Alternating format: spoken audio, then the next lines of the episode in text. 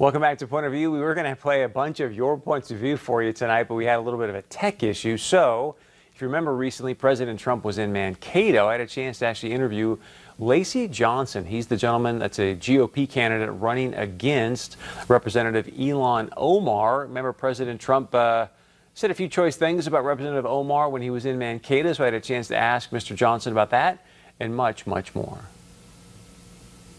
Uh, Lacy, congratulations on your G O P win. Now you face Ilhan Omar. Uh, President Trump had some choice words for today. Says she hates our country. Just your reaction to President Trump's speech today. Well, I think he gave a good, inspiring speech as usual.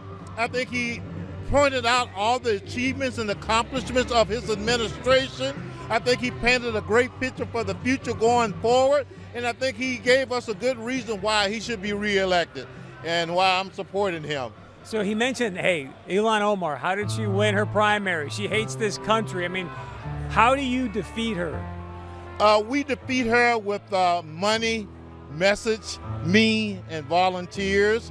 We defeat her by identifying my connection with the community, uh, my character, my achievement within the community, my ties in the community, and the fact that I'm in it for all the right reasons. I'm not in it for any personal gains or anything. I'm in it to change the lives of the people of that community, and that's my number one priority. So we have a lot of things that we can uh, show the difference between she and I, and then again, I got better ideas. I'm not a lot of crazy defund the police, demilitarize the police, and I understand the community.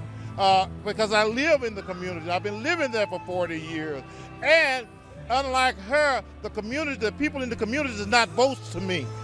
They are lives to me. They're personal lives to me, and I know a lot of them, and I know the things they go through, and I'm personally familiar with it. So I bring a lot more passion to the job than she does, because like I say, I'm not in it for the money, I'm not in it for the vote, I'm in it to change the lives of the people of that community. So if you've been there for forty years, what's the single biggest problem that people in your district have right now, and how would you solve it? Ooh, I think if I had to mention one thing, it would be the economics uh, base.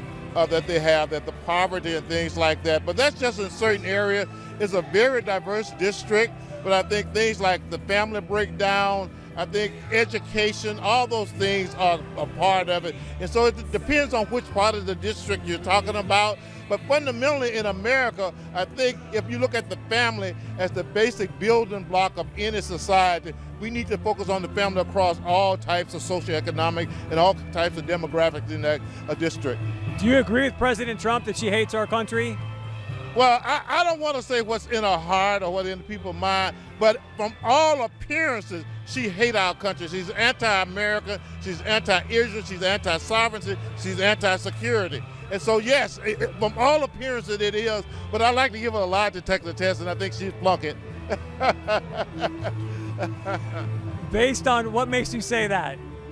Well, just based on the things that you say, and some of the people she's backing, the agenda that she's backing, the movement that she's backing. I mean, when you're talking about, once again, defunding the police, when you're backing Antifa and those type of actions, when you look at all the violence, the killings, and the destruction in our community, and she's pointing her finger at law enforcement rather than the lawbreakers, uh, those are the type of things that make you feel that any person, well, let me put it this way, it's great evidence that that person hates America.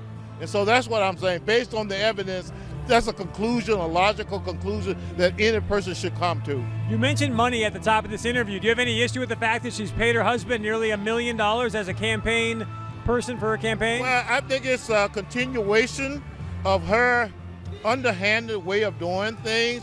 And I think, even though I think that may be legal, but I think it's unethical. And it's, it's a disrespect to the people of that community. And, and so, yes, I think it's a big issue with that. I have a great issue with that. Last word, sir, and if people want more information about you, where can they find you? Uh, my website is lacy johnson dot com, L A C Y J O H N S O N dot com, and you'll find how to contact me. My Twitter page is my Facebook page, Instagram, it'll all be out there. But we're here to beat her. Uh, we're calling her the invincible Ilhan, just like they called it the unsinkable Titanic. And so we, we, we're gonna, we're gonna fool the world and shock the world. We think that America's gonna catch up with us sooner or later. Thank you so much to Lacy Johnson. Should be interesting to keep an eye on that race. And stay with us, we got a lot more Coming up right after this, please share your point of view with us on what you just heard there from Mister Johnson. You can email us, text us, leave us a voicemail. We'll be right back.